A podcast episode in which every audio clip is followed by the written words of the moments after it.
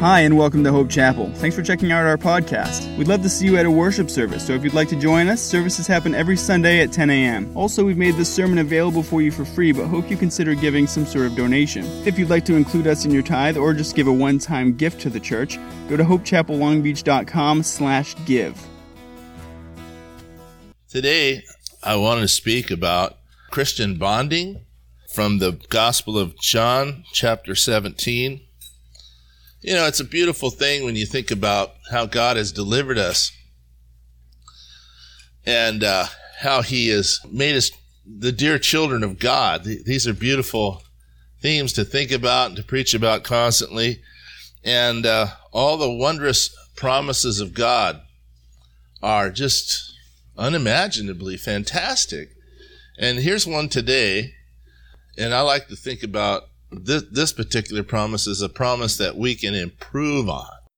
Certainly, we can't improve on having been delivered and saved and made children of God. We can't improve on that. But when it comes to Christian unity and fellowship, we can work on that. And uh, the Bible says we can endeavor, in the book of Ephesians, it says we can endeavor to keep the bond of unity, to keep the fellowship together. That means there's something we can do to actually make it better and make it shine more brightly to the world. And so in John chapter 17, he talks about, Jesus talks about the bond in the Holy Trinity, and then he speaks about the love that that, that bond is based upon this perfect love, and that he's included us in the beloved. So let's look now at John chapter 17 and verse 20. Neither pray I for these alone, but for them also which shall believe on me through their word. Uh, so let's just say by that, there's more bonding to come. And, and what a great joy it is. So bonding is a continual thing. The Lord adds to the church daily as such as, as should be saved and included in this, this family. You know, our, our church received a very great compliment last week. We had a visitor, a, a friend of mine came by and he, he said, he remarked on how our church had such a home feeling. Uh, that, that was his uh, analysis of having been here with us, had a great home feeling. And I thought, I thought about that, you know, how that there is a tremendous sense of family, community in our church. And that's because we have endeavored to be close. So my question today is, are you getting enough fellowship? Are you getting enough fellowship? And in that, enjoying this great gift that God has given us, the bond that we have as brothers and sisters in Christ, and the bond that we have to Christ Himself. Um, a man that discipled me in Colorado, he used to he used to sign his letters whenever he wrote to me he said, Yours in the bonds of Christ, that we're bonded together in Christ. And what a beautiful thing that is when we think of our salvation, we think of eternal life, we think of being sons and daughters of God, that we're also bonded in this perfect bond that Jesus has with the Father. It's just incredible. So he says, more, there's more to come. He begins with, there's more to come.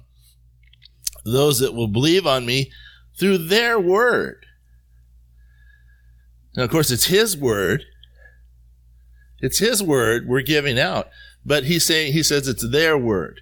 It's going to be the, their word. They're going to spread the word and spread this fellowship that I have with my father and he has with me. And so going on, he says in verse 21 that they all may be one as you, Father, art in me. And I guess here's a huge question. Am I one with you as Jesus and the Father are one? Yes. Yes. Uh, he accomplished that when he saved us. He, he, he made, he brought us together and he created this perfect bond between you and I. And whether we're being patient with each other or not, that bond is there and that bond is eternal and that bond is going to last for all eternity. Uh, so get used to me. You're going to be around me a long time. So Wow. That's great. So let's let's polish it. Let, let's endeavor to keep the unity of the Spirit in the bond of peace. And he says that they all may be one, as you, Father, art in me. And that's perfection. So, Christ, as Christians, we strive for perfect fellowship. And of course, the devil is doing what he can do to impair that. That's the enemy. But we're bonded in Christ. Says so. And he's accomplished this in saving us. As you are Father in me, and I in you, that they also may be one in us. Referring to the, of course, the triune God. This perfect fellowship, this perfect bond that exists between the Trinity, we have been included in. That's marvelous. That's marvelous. That the world may believe that you have sent me. In other words, this, this bond of love is going to create an attraction. An attraction. And you think about in the simplest terms that I can explain because I'm no scientist, but God has created the world with this whole thing of bonding. If you think about atoms, okay, as the tiniest and invisible and not not something you can see with the naked eye, that our whole existence depends upon atomic bonding. In the nucleus of the atom, you have these protons and neutrons, the, the proton giving off a positive charge, and the neutron, of course, like its name, neutral, and then the electrons that orbit the nucleus, right? And these electrons, depending upon how many they are, are attracted to other types of atoms, like the hydrogen. And the simplest way we can we can understand it, the hydrogen atom is attracted to the oxygen atom, and when two of those atoms, uh, the electrons that are surrounding the atom, bond, right? A scientific term is that they lose themselves. I thought that was interesting when I was you know, just reading up on this, that they lose themselves in each other. So the independence is gone, and you have the molecule of H2O. You have water, life giving water. And all things depend upon this. And it's so interesting that the model of the universe, where you have the sun, and of course you have the planets orbiting the sun, it's very similar to atomic structure, isn't it? The largest is very similar to the tiniest. And how God has created this life to be a bonding thing. So when these electrons, you know, they get together, right? They're attracted and they attach, they get attached, they bond. This is the, God's definition of love.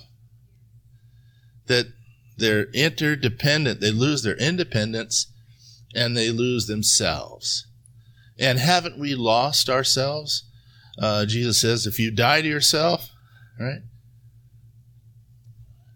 you're going to live eternally, right? But if you seek to save your life, keep that independence, and even things like, uh, you know, when you're traveling on the freeway, a carpool is much more efficient when there's two instead of just one. I don't know how, how good of an illustration that was, but I kind of thought I'd throw that in there. To, to be together, togetherness. And the question is, are you getting enough fellowship? And secondly, are you getting the kind of fellowship that the early church had? So I, I looked into how they bonded and how they related to each other, the early church, and it was pretty revealing. Uh, of course, we all know they didn't have cell phones. So, how could you accomplish true Christian fellowship without a cell phone? That, that was amazing to me, and that somehow they did it. So, let's take a look at the early church and their bonding behaviors. I'll call them that. All right. So, We have, we've talked about in John, the glory, verse 22, the glory which you gave me, I have given them that they may be one, even as we are one. Perfect in holiness, perfect in love. And so we have loving and being loved. Now, to truly be loved, and of course everybody thinks they want to be loved, okay? But to truly be loved is to be able to love. Because you can never really be loved if you don't love back. And so there's loving in the Christian life, there's loving and being loved, giving and receiving, which creates a oneness which Jesus promised would attract the world, make them desirous to be of a Christian. I can think of nothing so repulsive as somebody going to church and find that people are bickering and, and debating and, you know, just having disunity and that kind of stuff. That kills our evangelistic power, doesn't it? It kills it. In fact, the thrust and the main force of evangelism and Christ adding to the church is us planting and watering. And of course, this is something that when we do this, we're giving out the word. Uh, we have in common that mutual work, that mutual effort of reaching the world with the word of God. And that's attractive when the backdrop, right, is love and unity in the body of Christ. And so, of course, we want to preserve that because it's it's uh, there's eternal life in it. So you have oneness, which comes from loving and being loved, which creates an attraction for the world. Now, Jesus ta- talked about this. He called it glory, the glory of God. Now, glory means, uh, if you want to define the word, biblically speaking, it means the exhibition of the excellence of the attributes of God, which of course all of God's attributes are beautiful and powerful, wonderful, and they are in us. We who have believed in him are in possession of, of Christ, who said that he would come to us and he would indwell us and he would infill us, right? And so these attributes, the glory of God, as sin cause, causes us to short, fall short of the glory of God. The glory of God are those attributes of God, fruits of the Holy Spirit, gifts of the Holy Spirit that are shining as a light in the world. That's the, the glory, the excellence of God. And if something's excellent, you want to show it off. Do you have anything excellent you want to show off? You know, that you restored that Model T and you want to take that to a to a car show and you want to you want to put it on display. And so the unity of the Christian church is on display. It's on display and it's excellent when it's truly what it should be. And of course, as I mentioned early, Satan is always trying to ruin the bond. He's always trying to mess it up. He's always trying to create disunity in our relationships. We have to protect them. And the way we protect them is with forgiveness. The forgiveness that we have received, that means you are empowered to forgive. Whoever sins you remit, they're remitted. Whoever sins you retain, they are retained. You're empowered to forgive. And this is a, a wonderful privilege and duty of every Christian to maintain the bond of the, the, the bond of unity with peace. Peace. And, but as James says, if you bite and devour one another, you're, that person, that, you know, that kind of stuff, you're killing it. You're killing the power of attraction. And Satan wants that to happen, doesn't he? And that's why he says he is a sower of discord among brethren. We're not each other's enemies. He's our enemy. And what he's going to try to do is try to create division in the church. Now, you can have a spirit of unity and not necessarily agree on every point of doctrine. You, you can have different views on the minor points of doctrine and, and not have a spirit of disunity about it. You, you can discuss these things like a gentleman, like a lady.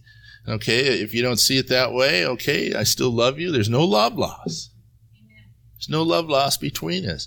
Even though we may disagree on a minor plea, right? We sing that, don't let it trip you up, let Jesus fill your cup. and, and so we just keep going, even though there may be disunity about how we view the Bible on the central theme of Christianity, the Savior of the world, a lost world being redeemed by a Savior and a coming Savior, we are in perfect unity. And so we have to sometimes go back to that, don't we? And forgive the lesser issues. And in that, we're preserving the love and the attraction that's created by that love. Hey, I want to join that church. I want to join that God because I know the greatness of, of that person's God by how they worship Him. So, the exhibition of the excellent, of the attributes of God. And there we, we look to the fruits of the Holy Spirit.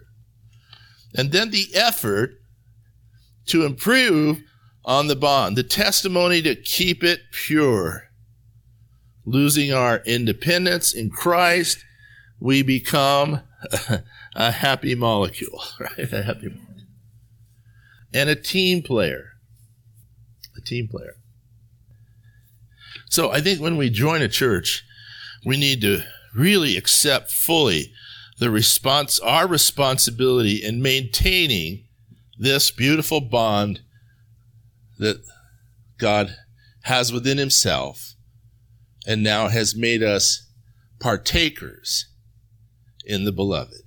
We have a huge responsibility and an accountability that's God given to preserve that and to to work work it. All right. So the early church now if we'll look at uh, the book of Acts here's some tips. All right. Acts chapter 2 verse 41. You want a tip? I'll give you a tip.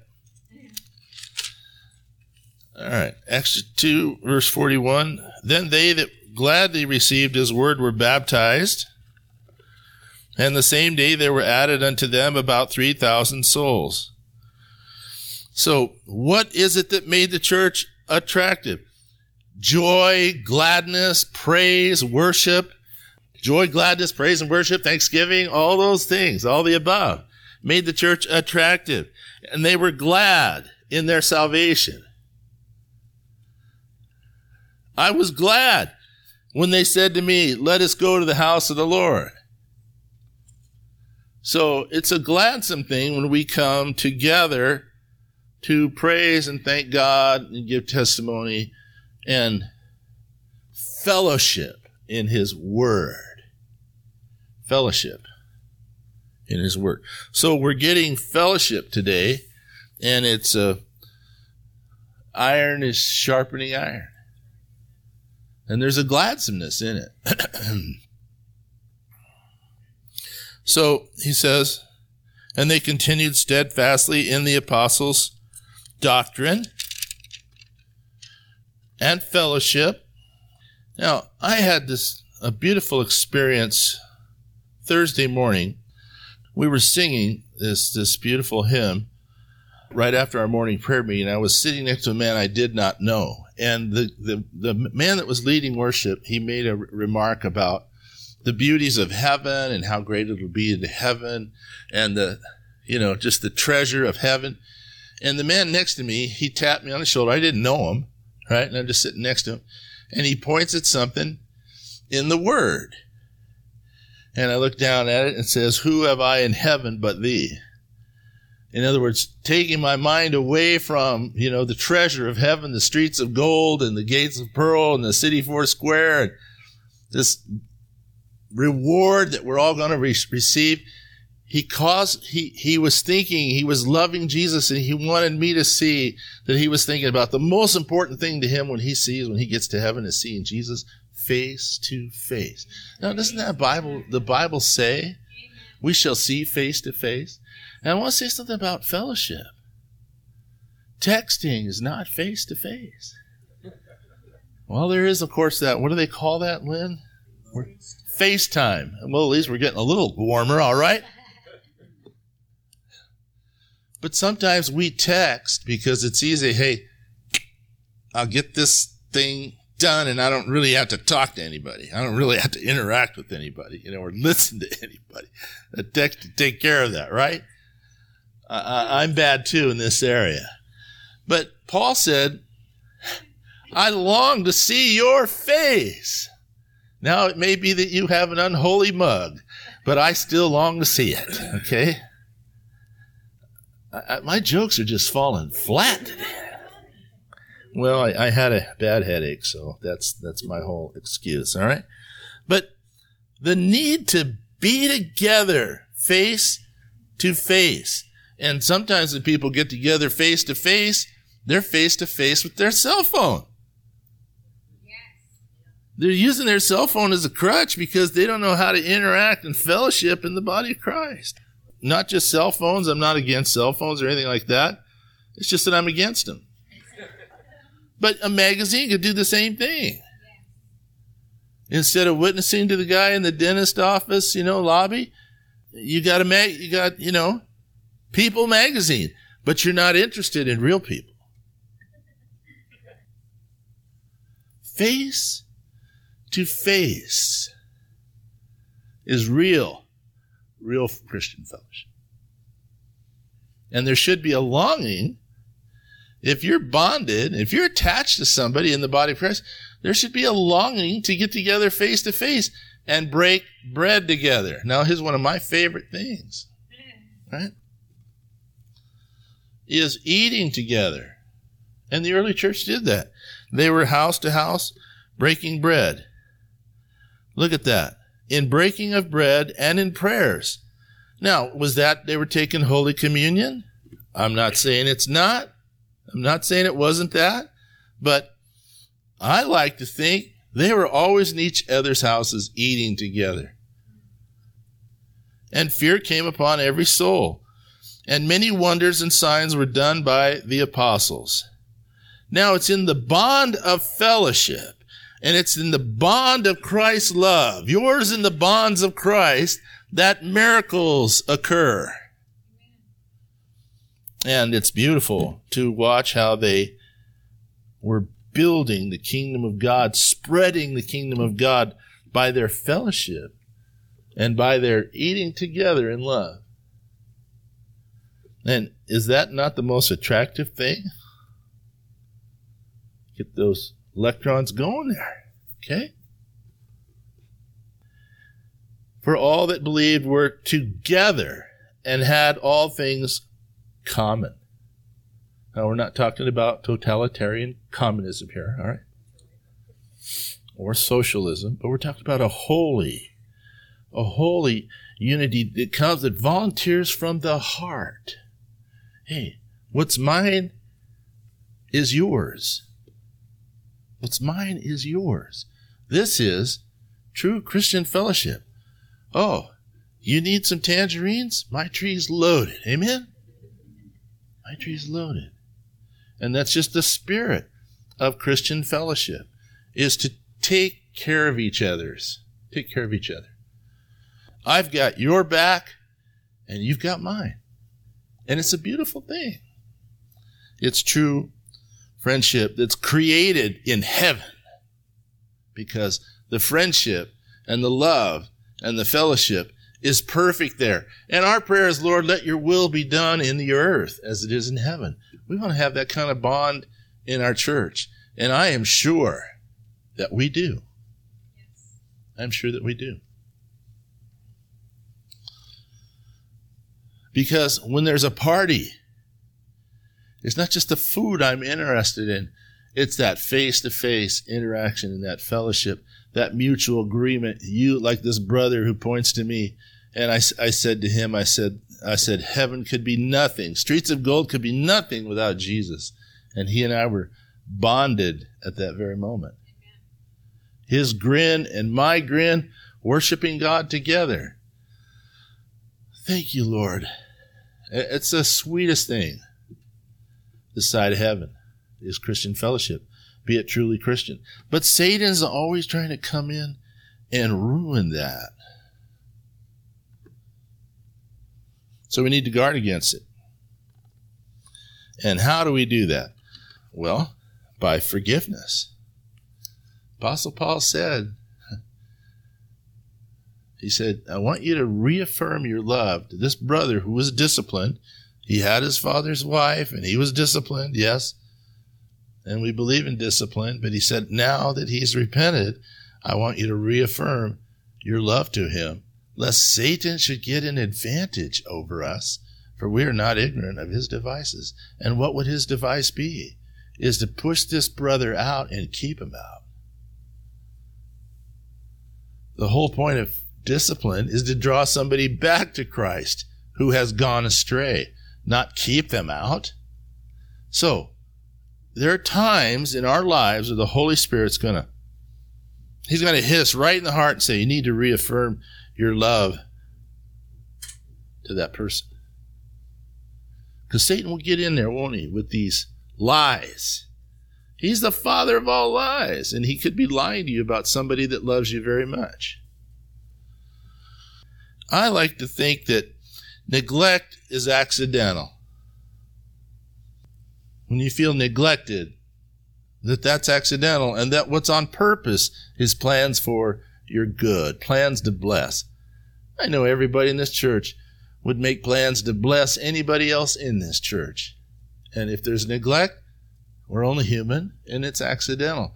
So when slighted, now I'm going to tell you a principle here I've tried to apply in my life, and boy, it's been hard.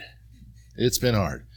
When slighted, slight the slight and love the slighter. Think of neglect. Oh, I, I was neglected, or I wasn't invited, or I was forgotten, or I was left out, or I'm not visited, etc., etc., right? It goes on and on. Think of that as accidental, and that this person you're feeling this way about, if they were going to do something on purpose, it would be to bless you. And I think it will help you to forgive the lack of love. The lack of love. And to increase the Bible says to increase the spirit in the body. A young man told me once, "Is you don't have enough huggers in the church." I said, "Well, don't you leave. You're the only hugger I've got." So we come to church to give love and not just thinking about receiving love. We come to church with a forbearing spirit, a patient spirit, and we need to pray for that. I know I do. We need to pray, Lord, help me to have patience because I need you, Lord, to have patience with me. I certainly hope that my Heavenly Father is not picking on me the way I pick on some people. So if I want that grace to flood toward me, let it flood out of me. That's what Jesus said. So, fellowship the bond of fellowship. Wow, what a gift! What a gift. And it's right there in the Godhead. So we're loving and being loved. Amen. We have oneness through the scripture. We create an attraction to the world. We set in exhibition the excellent attributes of God. And we keep this testimony pure. Our testimony in the world is essential. So, Lord, keep me from sin that I can be a light and a testimony in the world. And it said they had all things common. Now, when we think about our house, okay, we need to remind ourselves it's not my house. It's not my house. This house is dedicated to the work of the Lord. And you gave it to me, Lord. And, and if somebody, you know, sits on the arm of the chair, then whenever I look over at that, that arm that's been broken, and uh, I can say that's a testimony to the fact that this is Jesus' house and not mine. And I remember I had these this one couch, you know, we had so many Bible studies, and so many of the uh, the people had sat on the arms of those chairs that they looked like one of those bowed back horses, you know? Well, God will give you a new house. I mean, a new chair, a new couch, whatever. Maybe the fact that your house is banged up is because you had all things in common and you shared it and you realized it wasn't your house. So, people should feel welcome and wanted. Oh, you're welcome. But don't make me feel welcome. Make me feel wanted and welcome. Because I'm an Italian. Okay. Come, come over to my house and hang out and be at home. And if something that somebody does is a little bit buggy to your material things, just put that on the altar of Jesus Christ. I, I remember when I went to visit my very snobbish rich aunt, and she saw me standing at the door for dinner with my two children. She looked at the children. She said, Don't let them touch a thing. That's the first thing she said to me. So I'm telling you people who are materialistic out there to lighten up, all right? Lighten up. It's God's house. And if somebody breaks something in your house or something like that, and you were using it for the glory of God, that's a medal. That's a medal. Now, sometimes we can't always, I'm going to start meddling here. Sometimes we can't always get the house as straight and as neat as we'd like to have it. Amen? Amen. Yeah. So you ladies, just unwind a little bit, okay? And have people in your home. It doesn't have to be perfect. This is a little bit of meddling, and you may want to tar and feather me afterwards, but that's just a thought I had. Just ran right through my head. All right. They sold their possession and goods and parted them to all men as every man had need. Now, in these days, they were running from persecution. So I can see like, I can see how that would fit. But do you think, here's just a thought. Do you think they were getting enough fellowship being communal? Have you ever lived in a Christian commune? I have. Dare to? I've lived in a Christian commune. And it's not always easy, but at least you get enough fellowship. and we are, the way we are so compartmentalized in our society today, when you go to a restaurant, you want to be in a booth that's, uh, you know, covered and protected from all the other people. I remember my pastor took me to a place where you sat down at these picnic tables with other people. I said, Are you crazy? but we are very private, right? And I think that this privacy, I tell you, this privacy is a hindrance to the gospel of Christ. So reach out and touch someone, and you don't have to work for the telephone company to do that. Okay? Be available. Be exposed to people. That's who Christ died for. So they sold their possessions and goods and parted them to all men as every man had need.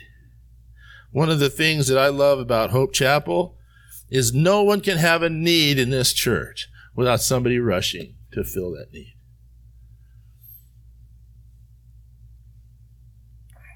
And they continued daily with one accord in the temple and breaking bread from house to house and did eat their meat with gladness and singleness of heart Food always tastes better in the mouth of a friend.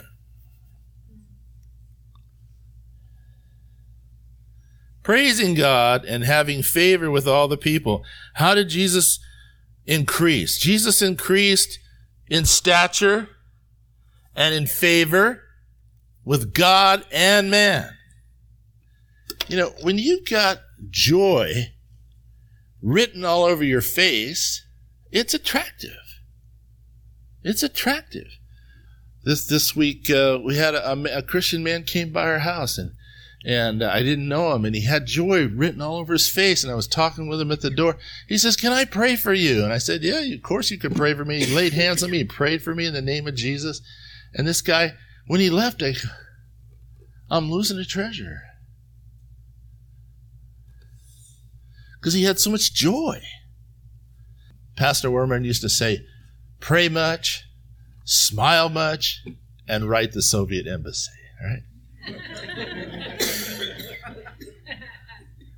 if you don't have a smile when you see someone, you're a dud. So get that big toothy grin out there and act like you're excited to see people. Of course, we all have our bad days, but some have more than they should. Okay? So they they ate their meat with gladness and singleness of heart, praising God and having favor with all the people, and the Lord added to the church such as should be saved. Mm, okay. Now Acts chapter 4 and verse 31. And with great power gave the apostles witness of the resurrection of the Lord Jesus Christ. And great grace was upon them all. And where was this power coming? How was it emanating? It was coming from the bond of love. As I mentioned, loving and being loved, oneness, this great power, this great attraction, the exhibition of the excellence of Christ's love as seen in you. You are the first Christ someone's going to meet. I don't know Christ. What is he like? Can you say he's like you? Well, power. This is power. And he said, and with great power gave the apostles witness of the resurrection of the Lord Jesus, and great grace was upon them all. Neither was there any among them that lacked. For as many were possessors of lands, or houses sold them and brought the prices of the things that were sold. Ooh, this is getting intense here. This is getting like crazy. And laid them down at the apostles' feet, and distribution was made unto every man according as he had need. I, have been so blessed in all the years that I, I've had the privilege of pastoring Hope Chapel I've never had any elder or deacon on our board of leadership that ever said no to something or somebody that had need. And I, I, I'm not lying, I'm not exaggerating. Because the Spirit is the Spirit of if they have need, give it, God will take care of us. We don't have to be concerned with our survival. We have to be concerned with yielding what God wants us to yield from us because it's in the giving that we have true treasure.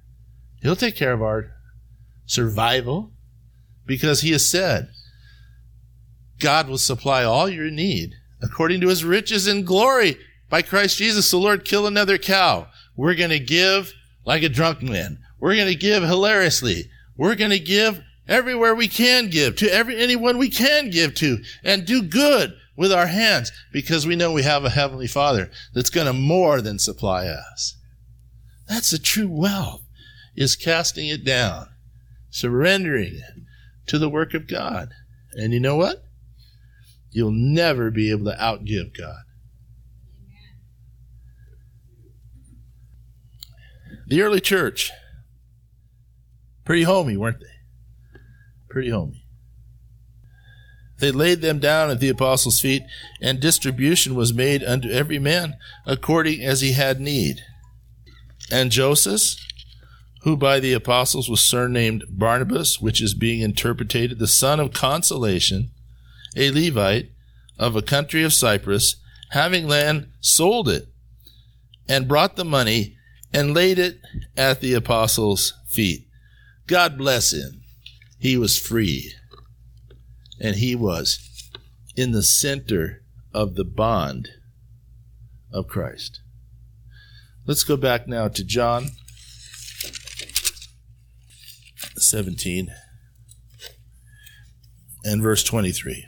I and them, and you and me, that they may be made perfect in one, and that the world may know that you have sent me, and have loved them as you have loved me. Did Jesus ever say, I love you? Well, he said something better. I searched the Bible to say where Jesus said, I love you. He said something better. I've always loved you.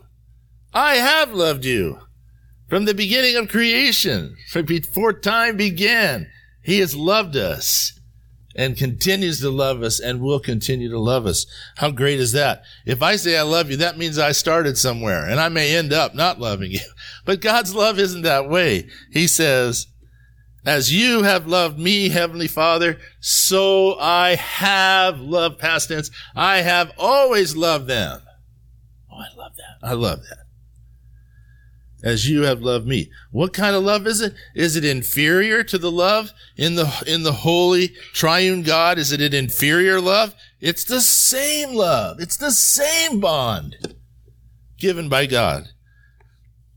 Now, if you're a Christian today, can you say that I'm not loving and being loved? Of course not. Father, I will that they also, whom you have given me, may be with me where I am. Now, here's a quality of love, and I've mentioned this earlier. Love needs to be together. Needs to be together. It's called togetherness needs to be together. And he says, Those that you've given me may be with me where I am. I don't like you somewhere else. I want you right here. That's love. That they may behold my glory which you have given me. For you loved me before the foundation of the world. So, what do you think we're going to be doing in heaven? The same thing we're doing here house to house. I'll go to Lynn's mansion. I'll go to Al's mansion. Probably looking better than mine anyway, so I want to go to a nice place, right?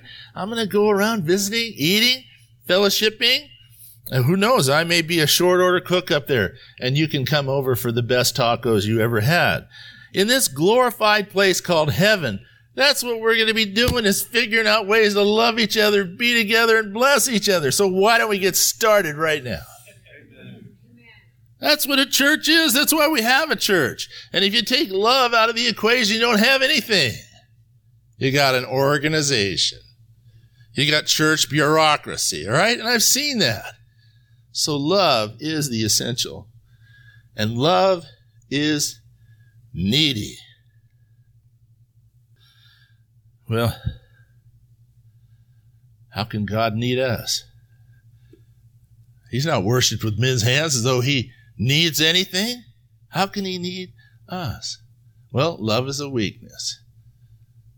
Love is a weakness, isn't it? And it made Jesus weak. He came and he entered a weak body, like unto ours. His weakness was his love for us. Well, does he need me? Does Jesus need you? Does he love you and long to sit with you and impress you with the glory of heaven? You bet he does. He needs us there. Do you have anybody that you love that you don't need? Better check that one out. Better check that one out.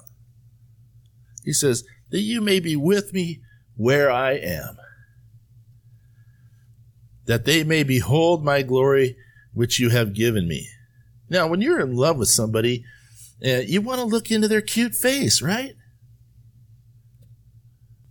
You never get tired of looking into their cute face because you love them. And we're going to be looking into Jesus' cute face, and he's going to be looking into our cute face. I know this is a strange sermon. Please forgive me, all right? For all eternity. And it'll never get boring there. Because you know what a bored person is? A bored person is someone who's not interested in the Word of God, because there's plenty to read, and someone that's not interested in other people, because people are fascinating. Jesus loved us when we were yet sinners. He set his love upon us. He set his love upon us before the foundation of the world. I have loved you. And you know what? He's never bored with us. He's never bored with what we have to say, and he's never bored with spending time with us. He is love. God is love, that you may behold my glory, that you might look upon my face, and that I might have you next to me where I can love you and be close to you. That's the kingdom of God, and nothing short of it. Behold my glory, which you have given me, for you loved me before the foundation of the world. O righteous Father, the world has not known you, but I have known you, and these have known that you have sent me. Those little electrons came over and they hooked up. And I have declared unto them thy name, and will declare it, that the love wherewith you have loved me may be in them, and I in them. Thank you, Jesus. I receive it. I receive it. Let's pray. Heavenly Father, love lets go. It lets go of worldly things like pride and the lust of the eyes and flesh, Lord. It lets go of these, this world and it reaches for the love of God. And this love, Lord, you've promised has been shed abroad in our hearts by the Holy Spirit.